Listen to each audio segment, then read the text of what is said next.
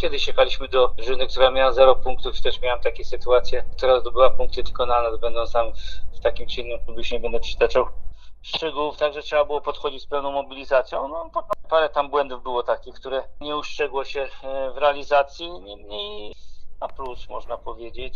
Na swoim poziomie oczekiwany pojechał Jaśliński Olesztat, Stajnowski w pierwszej farze też dobrze, choć tam miał jakieś tam problemy z ustawieniami i na końcu mu się silnik zatarł. Cieszą mnie postawa Duńczyków, Nagela, który bardzo ładnie potrafił z czwartej na pierwszą pozycję wziąć. No i duża odporność tego najmłodszego Olsena, który czekał 14 biegów, pojechał w biegu 15 i przybił z punkt. Dzięki temu, że ten bieg żeśmy zremisowali. Także było przyjemne z pożytecznym, czyli wygrana i też aspekt szkoleniowy był zrealizowany.